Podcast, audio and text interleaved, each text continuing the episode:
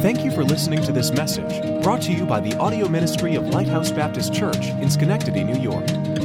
For more great content, please visit us at lighthousebaptist.org. Now let's open our hearts and minds to the Word of God.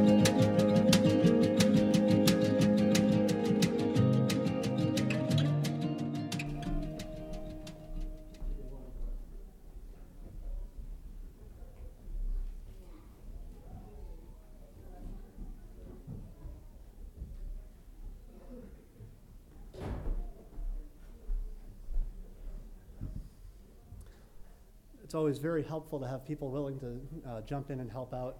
Travis covered Sunday school this morning. One of our Sunday school teachers was out. Travis is covering junior church as well. So I told him, I said,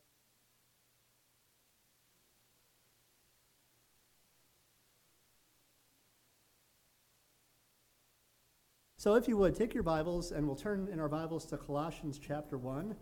We're going to be looking at Colossians chapter 1 today. There we go.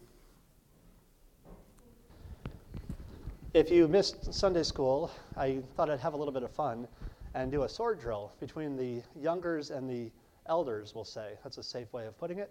Uh, elders, your, uh, your crown is still in place. You beat the young people, so uh, I'm going to have them do a little more practice, and maybe next time it'll be a little different, but it'll be fun. So, Colossians chapter 1, and by way of introduction, let's uh, think about this past week. Somebody raise your hand and tell me it's a very challenging question. What holiday did we celebrate this past week? Easter, thank you, yes. Ushers, take care of that one right there, okay? No. no, we celebrated Thanksgiving. I think Sharon knew that. She was just playing with me a little bit. Um, we celebrated Thanksgiving, and Thanksgiving is a day that we are set aside to, to do what with? Be thankful. Thank you for not saying prepare for Black Friday, okay? Uh, but that's, you know, number two right there. So it's a day that we're supposed to set aside to be thankful, to reflect on the past year, to look back and say, you know, Lord, I remember I had this problem, this illness, this relative needed X, Y, and Z. And Lord, you saw us through it. You know, we could go back. I think it would be a good project to go through our, uh, our email prayer list and say, you know, check off how they were answered. You know, whether it was a, a positive or, you know, perhaps it was a negative, but to go through and see that it was answered nonetheless. So it's a time that we look back and we're thankful for all that God has done for us. And as we do that, though, it can be set aside. I don't know about you, but it was a little stressful. Uh, you know, you have uh, some family coming in, uh, present company excluded, of course. You have family coming in, you know, things don't always work out well with the oven. Ingredients that are crucial may go missing in meal preparation. You know, animals that are normally loving and affectionate are loving and affectionate in your way, you know. So there's a lot of things that can can uh, work against us as we try to keep our minds on what we're supposed to be thankful for. You know, cleaning the house, getting the food ready, cleaning the house, keeping the animals out of the food, cleaning the house. I think I might have mentioned that a couple times. But those are things that can be distracting and uh, diminish what is supposed to be a very, you know, the build up to a very good day uh, full of thankfulness. It feels like the contemplation of thanks- thankfulness should be the theme of Thanksgiving, but it often seems like it's quickly set aside, right? I mentioned Black Friday, uh, which I'm, I'm glad a lot of retailers are staying closed on Thanksgiving. You know, it's those people that work there, I'm sure they enjoy being home with their families or just having a day of peace in the midst of, you know, the Christmas holiday season rush. So, um, but, you know, there's a lot of things that are out there to discourage us, uh, to get us off our track of thinking about being thankful. Uh, this morning, I'd like to take a, you know, a minute and stop and think about three great blessings that God has given us that we can be thankful for. And all three of those are found in Colossians uh, chapter 1, verses 1 through 14. Title of the message today is Even the Forgiveness of Sin. So let's take a moment, we'll bow our head and pray and ask God for wisdom uh, and help us to learn from this.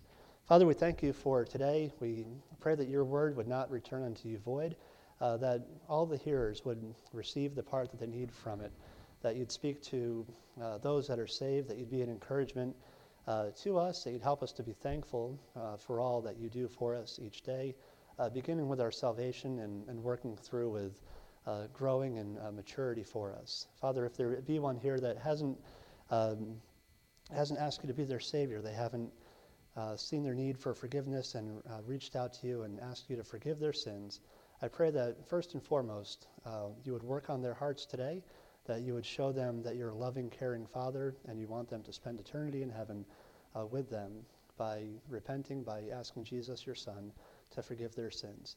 Father, I pray that you would speak to us today and help us to be able to say we had a great day in the house of the Lord. We ask in Jesus' name. Amen. So, beginning uh, with number one, give thanks to God for fellowship.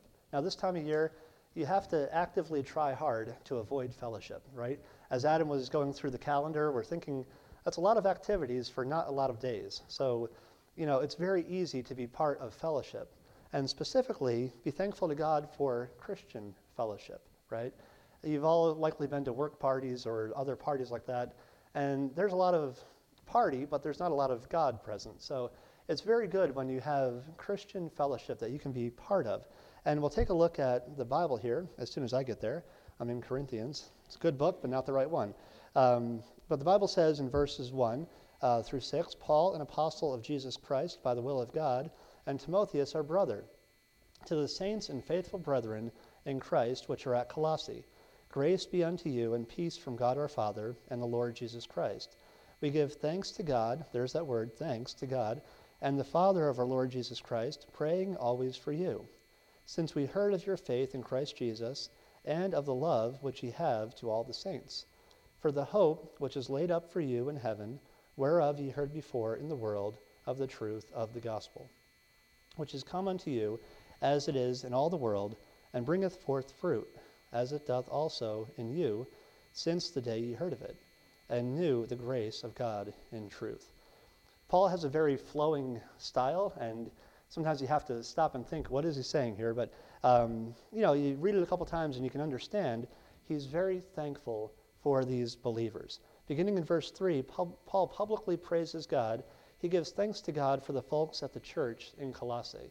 Now, question for you Had Paul ever been to Colossae?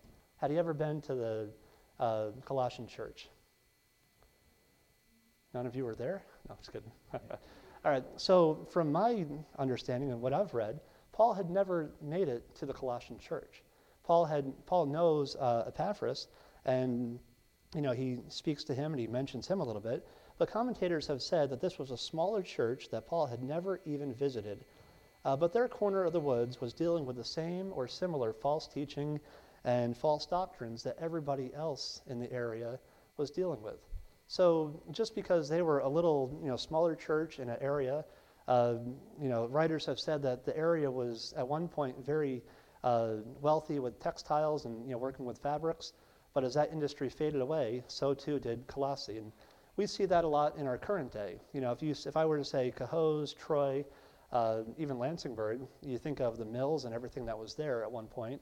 Fast forward 100 years, and eventually that industry has gone away. So what remains is a, a small group of people, a church in Colossae, and they're struggling with different issues there. Paul, in this letter to Colossae, is writing them, and he's telling them, you know, I don't want to get ahead of myself, but he's telling them to stay strong, to stand strong, to walk worthy of the Lord, and to focus on the gospel truth. He's telling them to, you know, avoid this other stuff that kind of comes in. And very similar to today, uh, there's a lot of people out there that maybe sound really good. They might be, you know, interesting to listen to, but their doctrine may not be right. Uh, Pastor Prime, they bought the RV, and you know, it looks like a brand new RV, but it's it's an older one. So I was I was teasing him a little bit. I said, "Oh, the televangelism ministry must be really taking off, brother." And he's like, "Ha ha ha." So, but you know, um, uh, it's it's good for them to be able to get away and see their family and and things like that. But Paul here is wanting to be encouraging to them just as everybody else. You know, even though you're a, a small church, even though they're, you know, maybe not very well known to others, there's still uh, doctrine that they have to be careful that they're not letting in. There's still teaching that they have to be careful that they're being on guard for. So Paul is encouraging them to stand for the truth by writing a letter to them. He refers to them as saints and faithful brethren. Now, most of us, if we are invited over to somebody's house for Christmas or Thanksgiving, will be invited over and, you know, they'll say, oh, this is Bob. Has anyone ever referred to you as a saint or, and faithful brethren? That's pretty high praise, isn't it? I wouldn't mind being referred to as, here's, you know, well, St. Peter, I don't know about that, but, uh, you know, faithful brethren Peter, you know, that, that is, pretty, is pretty cool.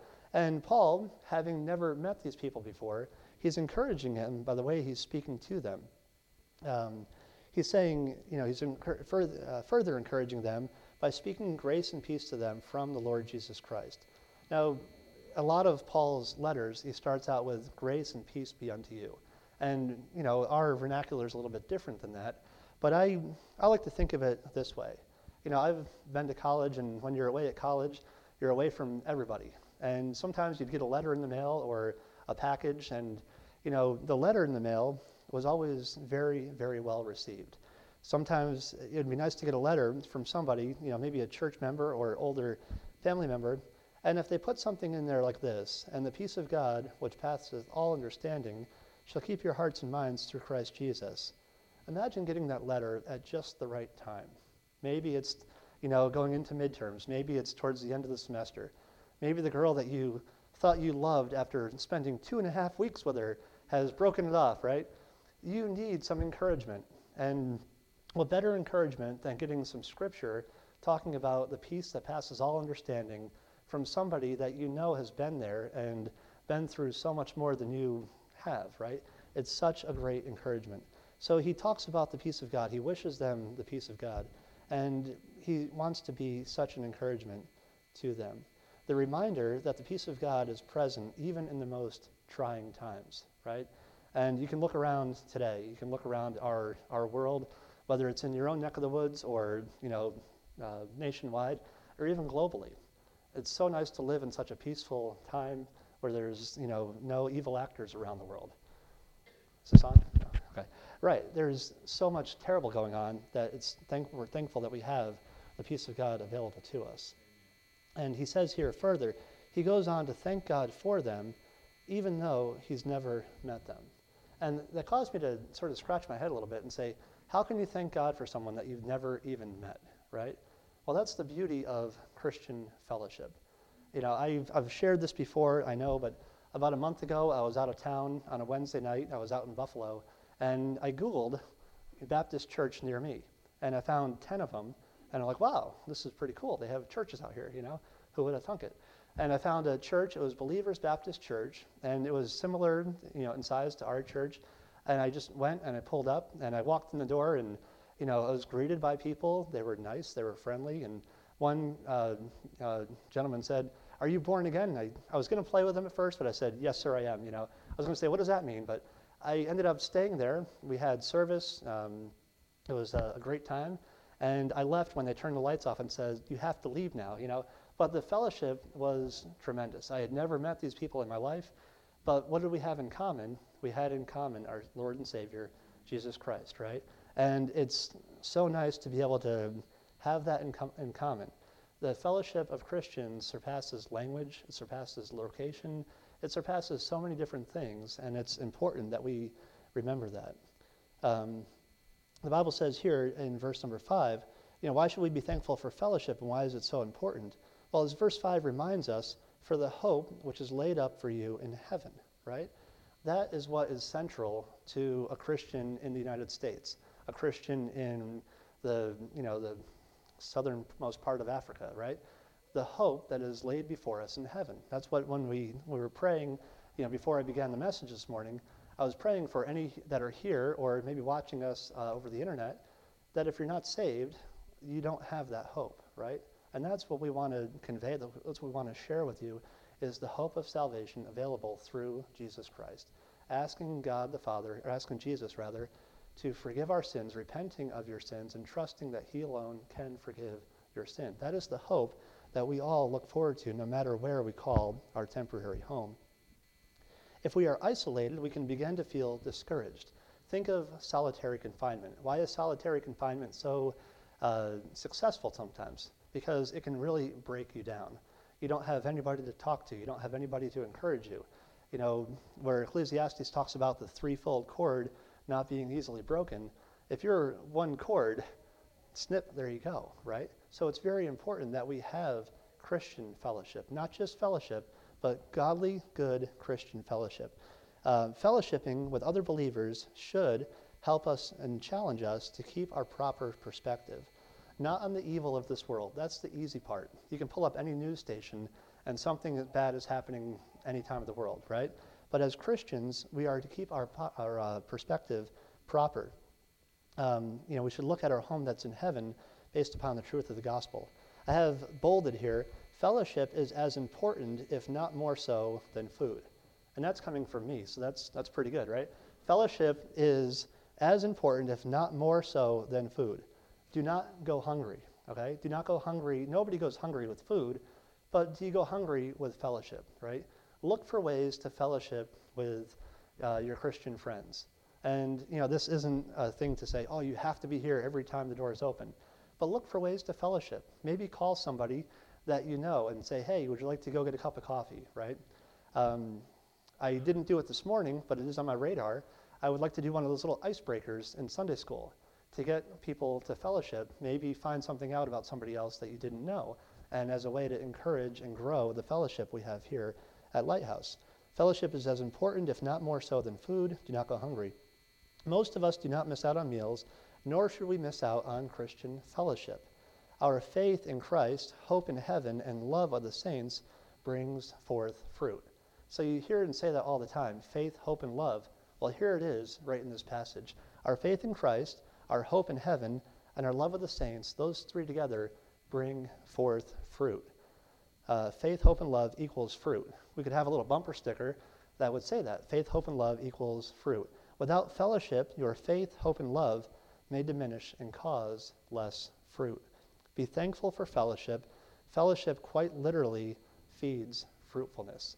You think about when we get together and do the scripture collation downstairs. How fruitful is that? Pretty fruitful, right? We have between 4,000 and 7 or 8,000 John and Romans that go out. Is there fellowship involved? Yes. Is there food involved? Absolutely, right? Those three fit together like a glove. So, number one, be thankful to God for fellowship. Number two is to be thankful to God for filling us. All right? So, what time did you have your Thanksgiving dinner on Thursday? What time? Two o'clock. All right. We had ours at two o'clock also. Was anybody feeling unfilled at around 1:45? Was anybody feeling unfilled at two o'clock sharp? How about 2:15? Anybody? No, we were all filled by 2:15 and probably 3:15, 4:15, 5:15, all the way on, right? Well, for this, let's look at verses 7 uh, through 12. The Bible says, "As ye also learned of Epaphras, our dear fellow servant, who is for you a faithful minister of Christ, who also declared unto us your love in the Spirit. For this cause we also, since the day we heard it, do not cease to pray for you, and to desire that ye might be filled with the knowledge of his will, in all wisdom and spiritual understanding, that ye might walk worthy of the Lord unto all pleasing, being fruitful, there's the word again, being fruitful in every good work, and increasing in the knowledge of God, strengthened with all might, according to his glorious power, unto all patience and long suffering with joyfulness. So, some of the words we just heard. We just heard, you know, the uh, Epaphras fellow servant, faithful minister, walking worthy of the Lord, and being filled. Let's take a trip back just for a moment to our Thanksgiving table. The turkey is in front of us. You have your potatoes, you have gravy, you have corn, stuffing, mashed potatoes. What am I forgetting?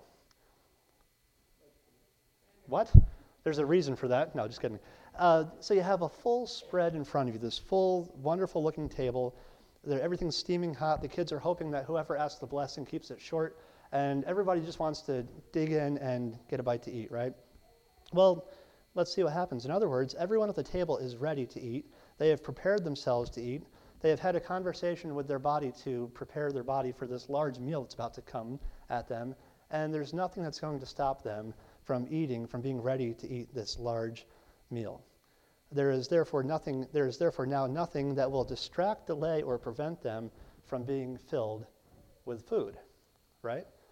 do we have that same level of preparation for being filled with the Word of God, right? We go to Thanksgiving, we're hungry. You know, if somebody dares to get in our way, we might be discouraged. We might be thinking, let's push them out of the way.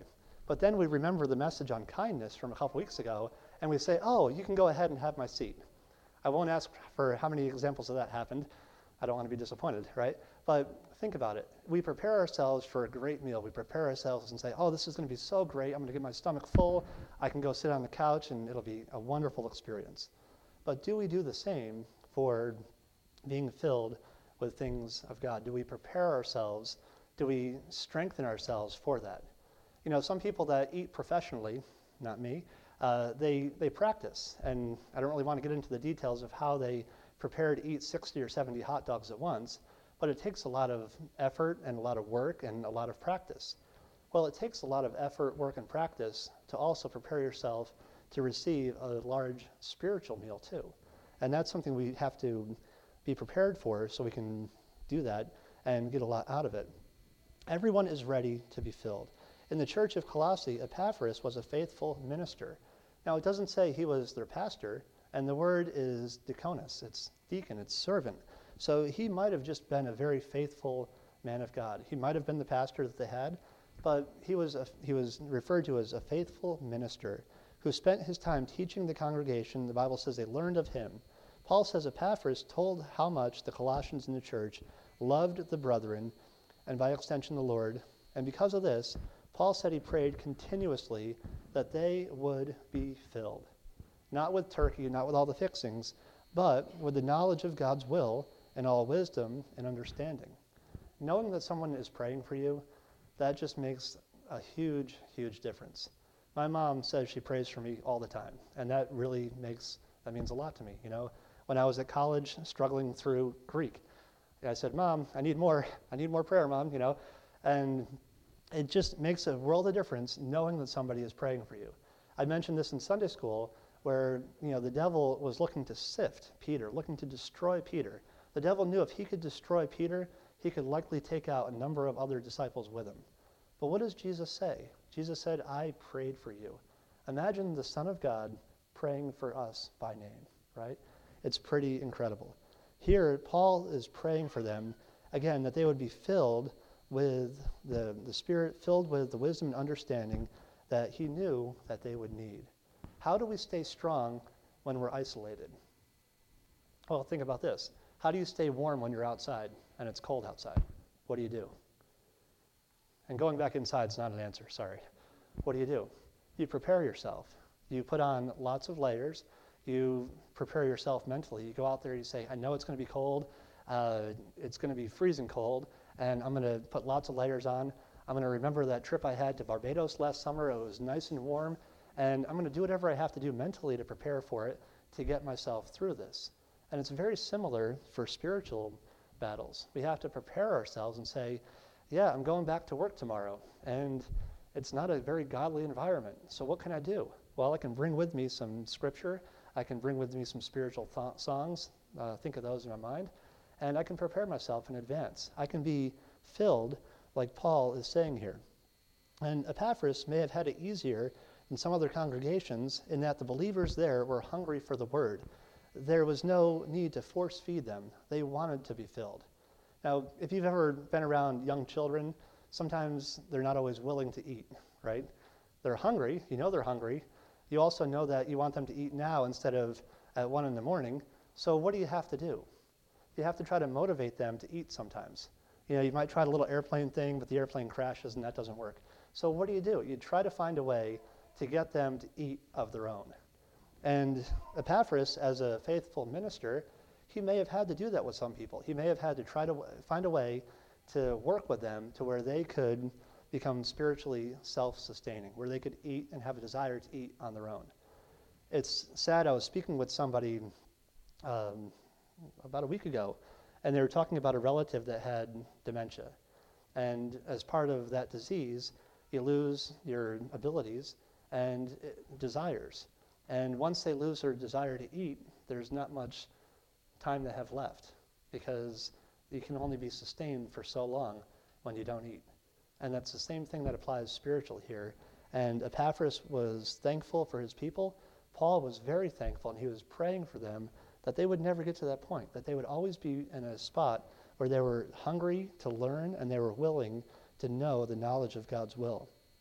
Here, Paul emphasized the importance of being filled with the knowledge of God. Being filled with the knowledge of God isn't to walk around and just spout things off. You know, some people like to work out and they go work out and they just they do it just for show so they can have beach muscles. You walk down the beach and you're, you know, yeah, look at me, I'm great, right? Other people work out because they have a specific purpose. A fireman has to work out because he has to carry a hose, he has to, you know, run up a thousand flights of stairs, whatever it is. Different people have to work out because they need it for their jobs. And Christians have to work out because we need to be prepared for what we're going to face. It's a spiritual battle outside. You may not see, you know, weapons, but the weapons we fight against are not, you know, present. They're spiritual, right? Bible talks about that as well. But here he emphasizes the importance of being filled with the knowledge of God, God's will, through all wisdom and spiritual understanding, and what they were to do with this wisdom and understanding. Verse 10 answers that by saying, Walk worthy of the Lord. We're given understanding, we're given wisdom with the purpose of knowing what to do with it, so we can walk worthy of the Lord. Now, as on your drive in here today, if you go down a highway or even some of the back roads, you might see a nice little rectangular sign, and I think it has a black border on it, and it has some black numbers on it. And you know what those are called? Anybody? Yes. Thank you, Joe. Joe is my attorney, and he's available to you at a low cost. Those are called speed limit. They're signs, right? They're signs there posted so that we, allegedly, can be without excuse, okay? So if we see the lights in our mirror and, oh, they must be for somebody else, no, they're for me. And I pull over and they say, don't you know what the speed limit was? And if the sign is right there next to my car, I really don't have much of an excuse. Those signs are there to guide us, to give us understanding, so we can keep the speed limit, right? We're given the same level of understanding and the ability to be spiritually filled so that we can understand God's will and we can walk worthy of the Lord. And that's our job as Christians. Our very name is to be Christ followers, to walk worthy of the Lord. Now, raise your hand if you've had a successful week walking worthy of the Lord every minute of the day. I'll wait. And this hand's not going up either, okay? So it's a challenge that we face, and it's a challenge that we have to continue to work on from the moment of our salvation until our very last breath. It doesn't get easier, but it can, we can have better understanding once we're filled and once we're walking worthy of the Lord. They wanted to be filled, and we too should want to be filled. If we do not want to be filled, it will be near impossible to please God. Be fruitful or incre- be, be fruitful or increase our knowledge. And if we are not filled, we will lack the strength and the might needed to endure patience and long suffering with joy as verse 11 states. Now, sometimes you might get some wisdom and knowledge and say, This is really cool, you know, and then you start thinking, Well, how am I going to use this? And, and a similar issue, a week and a half ago, I was given a coat at work, and it has a nice liner inside. It's, a, it's like a two part coat, so it'll keep you really warm if you have to go work outside. And then I checked the schedule, and the schedule had us working outside for Monday and Tuesday oh, I got this coat just in time. They intend to send me outside to work in the cold. It's supposed to be 25 degrees out. Great, right? Well, that worked out well. I got my coat, I got my hat just in time, and I had to find my own gloves, but I, I did, you know, did that, made, made that work. But I got what I needed just before I was sent into the area for which I would need them. The same thing happens a lot with the Bible. We're given the spiritual wisdom, we're given the understanding we need, and we may not know, well, why are we given this? And then shortly after, the opportunity arises. And you say, that makes sense now, you know? That makes sense. I, I saw this verse when I was studying my Bible, and hey, that sounds like a really good verse. And then, you know, at Walmart checking out, I ran into somebody that I knew, and they said they had this problem, and the Holy Spirit put that verse right in my head, and I was able to use it. So that's how we use the godly wisdom. That's why we, sh- we should be pursuing it and staying full. If we're empty, we can't give anybody anything. There's a lot of problems right now with dams around the country. Some of them are being taken down because they haven't been profitable. They haven't had enough water to turn the turbines to get the amount of electricity that they should have been producing. So if something isn't producing, they say, hey, we don't need that anymore, let's get rid of it. So, Christians, let's stay full, let's stay spiritually full so we can be producers and we can be valuable in the work that the Lord has given to us. So remember the old saying, an army marches on its stomach. How, are, how full, I'm sorry, how full are you and are you thankful for the Epaphras God has placed in your life? You know, if you have somebody that is willing to pour into you, and I'm not talking about even a pastor, I'm talking about Christian friends or somebody in your life. If you have somebody that's willing to pour into you, that's willing to pray with you, that's willing to encourage you, you should be very grateful to God. And once you're able to, you should continue that to other people because there's nothing more encouraging than someone who sees you and wants to pour into you so you can be spiritually full and spiritually prepared. Be thankful for the Epaphrases that God has placed in your life. So, moving on. Number one, be thankful to God for fellowship. Be, number two, be thankful to God for filling us.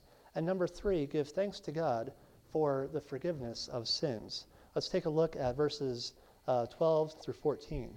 Giving thanks unto the Father, which hath made us meet to be partakers of the inheritance of the saints of light, uh, who hath delivered us from the power of darkness, and hath translated us into the kingdom of his dear Son, in whom we have redemption through his blood, even the forgiveness of sins. Now, it's pretty straightforward. We should be incredibly thankful for the position we have in Christ, for the forgiveness that only he can offer. I can forgive somebody for something you know, Jim can forgive somebody for something. Uh, Chuck, maybe, maybe, depending on the day, right? Chuck can forgive somebody for something, right? We all can forgive people. But it only has the level, the depth that Christ has. He's the only one that can do that. Forgive it um, to where it doesn't have the, the teeth or the, the significance that it had previously. And we see here, Paul says he made us meet to be partakers. When you see that word meet, think of help meet, right? Eve was specifically made to help Adam, to fill the areas that he needed to make, you know, the two of them working together something wonderful. The Lord has made us meet, you know, fitting. He made us just what we needed, gave us just what we needed to where we could be usable and we could be acceptable, right? You look at, we have a couple of cats. One of them was a feral cat, and he needed a little bit more love and direction when he came into the house. He still tries to eat plants and, and do what he wants, but we had to try to help him out a little bit more. We're still working on him to make him meet or acceptable to live in the surroundings that we've brought him into. We see here a beautiful thing. When Paul says, made us meet to be partakers, the idea is that we have been equipped and we are now able to do uh, what he has called us to do. We have been given the gift of salvation, an inheritance that cannot be earned. There's nothing we can do to earn salvation, it's a free gift. You can't earn a gift. If you could earn a gift, it would no longer be a gift. We see, you know, think of it this way there's an orphanage with 100 children, and this, this wealthy, this king comes through and says to the children, I will adopt all of you. I will take you, and you can eat at the king's table. And they look at the bowl of, of whatever it is that they're eating, because it's pretty terrible, and they think, yeah, that sounds pretty good. Do you think all 100 of those children would want to be adopted? And go and eat at the king's table? Logically, yeah, every, every, every one of them, every last one would want to go. But in practice, does everyone that has the opportunity to eat at the king's table, do they take the king up on that offer? No. Some do, and some don't. And the ones that do are, are just aghast. Why have you not accepted this free gift yet? Why have you not taken the king up on the offer that he offered to us? And there's no good answer stubbornness, blindness, guilt, there's whatever, right? But the opportunity is there for each one of us to be adopted, to be brought in to the kingdom of God. Many accept, but many also reject the offer. Do not reject the offer to be a child of the king. And if you are a child of the king, live up to the name and walk worthy of the Lord.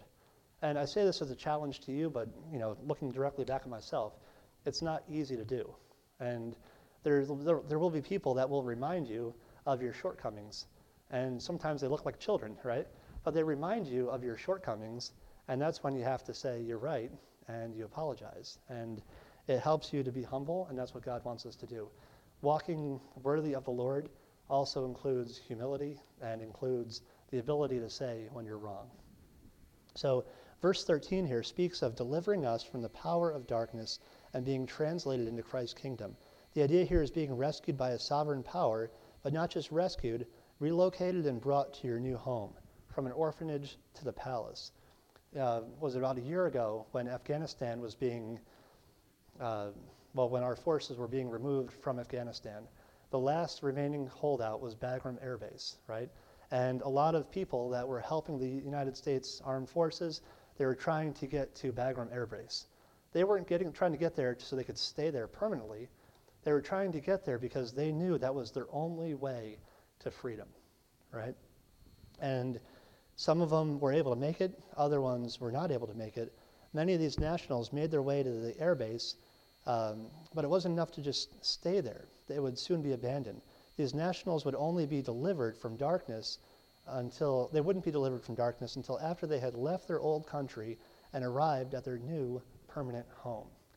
Now that's where the metaphor ends. The United States, I love this country, but this is a very sinful country too, right? So the point is, when we are saved, we are brought from the old world into the new. We are given a new destination, we are given a new home. The idea of being translated was that when one empire conquered another, the custom was to take the population of the defeated empire and transfer it completely to the conqueror's land. It is in this sense that Paul says we have been translated into God's kingdom. Everything we have, everything we are, now belongs to Him.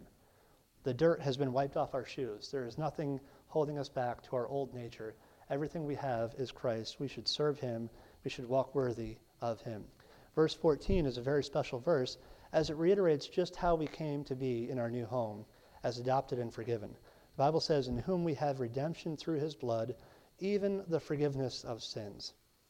Now, let me ask you a question. Would it be, would it be enough if we had redemption? If Jesus said, you know what, you're redeemed, you're, you're good to go. That'd be pretty, pretty great. But the fact that he has forgiven our sins on top of that is just icing on the cake. You see, it was the sinless blood of Jesus being shed on the cross that we have been redeemed and forgiven of our sins. In our minds, it may be enough to be redeemed, but having our sins forgiven is an incredible, incredible blessing. You know, some religions preach, oh, if you're, if you're good enough the rest of your life, you can earn your way. And, well, again, a gift cannot be earned, an inheritance cannot be earned. It's something you get because you're part of the family. And you get to be part of the family by asking Christ to be your Savior. It's a beautiful, beautiful picture. But let's take a moment and think about what sin is. You know, there's, there are people out there that think, oh, I'm a, I'm a pretty good person. You know, God didn't have to do much when He saved me. And they would be wrong, right? They would also understand or misunderstand what sin is, what our fallen nature really represents. The Bible says sin is to miss a mark. Sin, it's a general term for anything that falls short of the glory of God. It's doing something against God or against a person, doing the opposite of what is right, doing something that will have negative results, and or uh, failing to do something you know is right. The Old Testament shows us that God even instituted sacrifices for unintentional sins. So there's bad things that you do and you don't even know you're doing, right? Those are some unintentional sins. Now, sin is derived from a sin nature present in every human.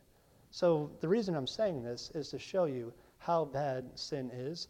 And by showing you how bad sin is, I'm showing you how great of a, of a God we serve who has forgiven us for all this. Uh, the Apostle Paul alluded to his propensity to sin when he wrote, For I know that in me, that is in my flesh, dwelleth no good thing. For the will is present with me, but how to perform that which is good, I find not. Our sin nature leads us to another form of sin called a trespass. A trespass is someone who crosses a line, climbs a fence, or does something that he knows he should not do. It also means to fall away after being close beside.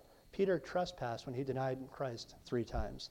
Um, we all cross the line in thought, word, or attitude many times a day and should be quick to, do for, to forgive others who do the same. After trespass is transgression, which refers to presumptuous sin or choosing to intentionally sin. See, we're not talking about what the world calls little white lies. We're talking about sin that gets worse and worse and worse and worse. The bad news is that we do it. The good news is God forgives us for all types of sin. Uh, transgression is something we willfully do. Samson intentionally broke his Nazarite vow by touching a dead lion and allowing his hair to be cut. When we knowingly run a stop sign, tell a lie, or blatantly disregard an authority, we are transgressing. And perhaps the worst is iniquity. We see here uh, further along iniquity, which refers to a premeditated choice. This isn't a, you're driving down the street and somebody is wearing something, or not much at all, and you're like, oh, I shouldn't have seen that. This is a premeditated choice where you know something is wrong and you say, you know, I know this is wrong. I've heard this is wrong. I've read in the Bible that it's wrong, but I choose to do it anyway. That's iniquity.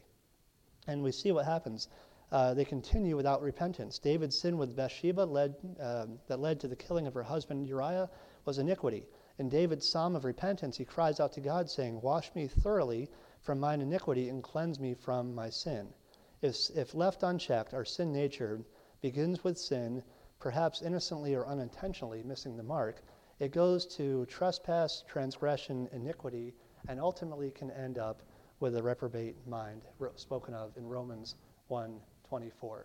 So when the Bible says that Jesus has forgiven us of our sin, we should be exceedingly thankful, even the forgiveness of sins, to the extent that he can forgive us for anything we have done. So shall we continue in sin that grace may abound? God forbid. Me genoito, it's the strongest way of saying don't continue in sin. So what do we do? Well, we look at what Paul has told us. We look at it and say, God, help us to be filled with your word. Help us to be filled with the Spirit that will help us to make the right choices and decisions. If we're filled with the Spirit, we're a lot less likely to sin, a lot less likely to have to ask for forgiveness for all these things. But back to verse 14 In whom we have redemption through his blood, even the forgiveness of sins. The forgiveness of sins stated here covers all of the sin types listed above. This is the level of forgiveness being offered in the height of depravity from which we are redeemed. Our only response should be to humbly thank God for his love toward us and for his forgiveness of sins. And this leads me to the conclusion of today's message. You know, first and foremost, this is a Baptist church, and we preach salvation by grace through faith, right? So if there is somebody here or under the sound of my voice that hasn't been saved, today is the day. There's no reason to not get saved today. Life is a vapor, and these are all you know verses. We don't know. We're not guaranteed another day. Ask Jesus Christ to forgive your sins today. If you have questions about it, you can talk to myself, talk to any one of the adults here. We'd be more than happy to help share with you, you know, anything that you need to know to get you saved. That's first and uh, most utmost important for us. If you listen to the message today, you know you know that heaven is real, hell is real, and there's a sin debt of sin, there's debt of sin that has to be paid. Christ has paid it, uh, paid for it for us, but only if you ask Him to receive it to receive the free gift of salvation. For those who are saved, I'll ask our three points of thankfulness as questions to each of you. Number one, are you thankful for the Christian fellowship that God puts in your reach? Do you take advantage of it? Do you take it when it's available? If I brought each of you to a buffet and didn't tell anybody about the results, you'd probably want to get as much as you can, right? Because you like food. Oh, they have dessert. They have, you know, tiramisu, whatever you like. Do we do that with Christian fellowship? Do we take advantage of it and do we actively pursue it as often as we can? Number two, do you thank God for filling you with scripture and messages from God's word so you can walk worthy of the Lord? Right? He doesn't have to do that, but he wants us to be equipped so we can be ready when the opportunity arises. And number three, have you thanked God recently for redeeming you, even the forgiveness of sin? There's so many things to be thankful for this time of year for me, the most important is for forgiveness of sin, right? Because other things are great, but when you start to think about, as um, you know, the book of Matthew says, when you see yourself in you know comparison to a holy God, when you're poor in spirit, you have no other response than to say, "Thank you, Lord," right? And if that's the lesson that we walk away with today, to be thankful that God has forgiven the sin of his lowly creation, then I think I've done my job, right? So think about these three things. Be thankful and be filled with the Spirit, be filled with Scripture, so that you too can walk worthy of the Lord. Let's pray.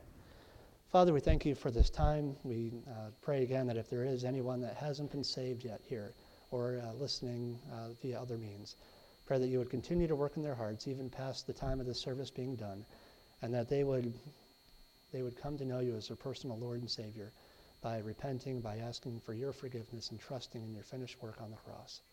Father, for those here that are saved, I pray that you would uh, allow this message to find home and allow this message to be an encouragement to do the things that we know we should do, to be filled with your word, to look for fellowship, look for Christian fellowship. We hope that message was an encouragement to you. To stay up to date with us, please follow us on Twitter and like us on Facebook at LBC Schenectady. If you would like more information on how heaven can be your home, please visit lighthousebaptist.org slash the gospel.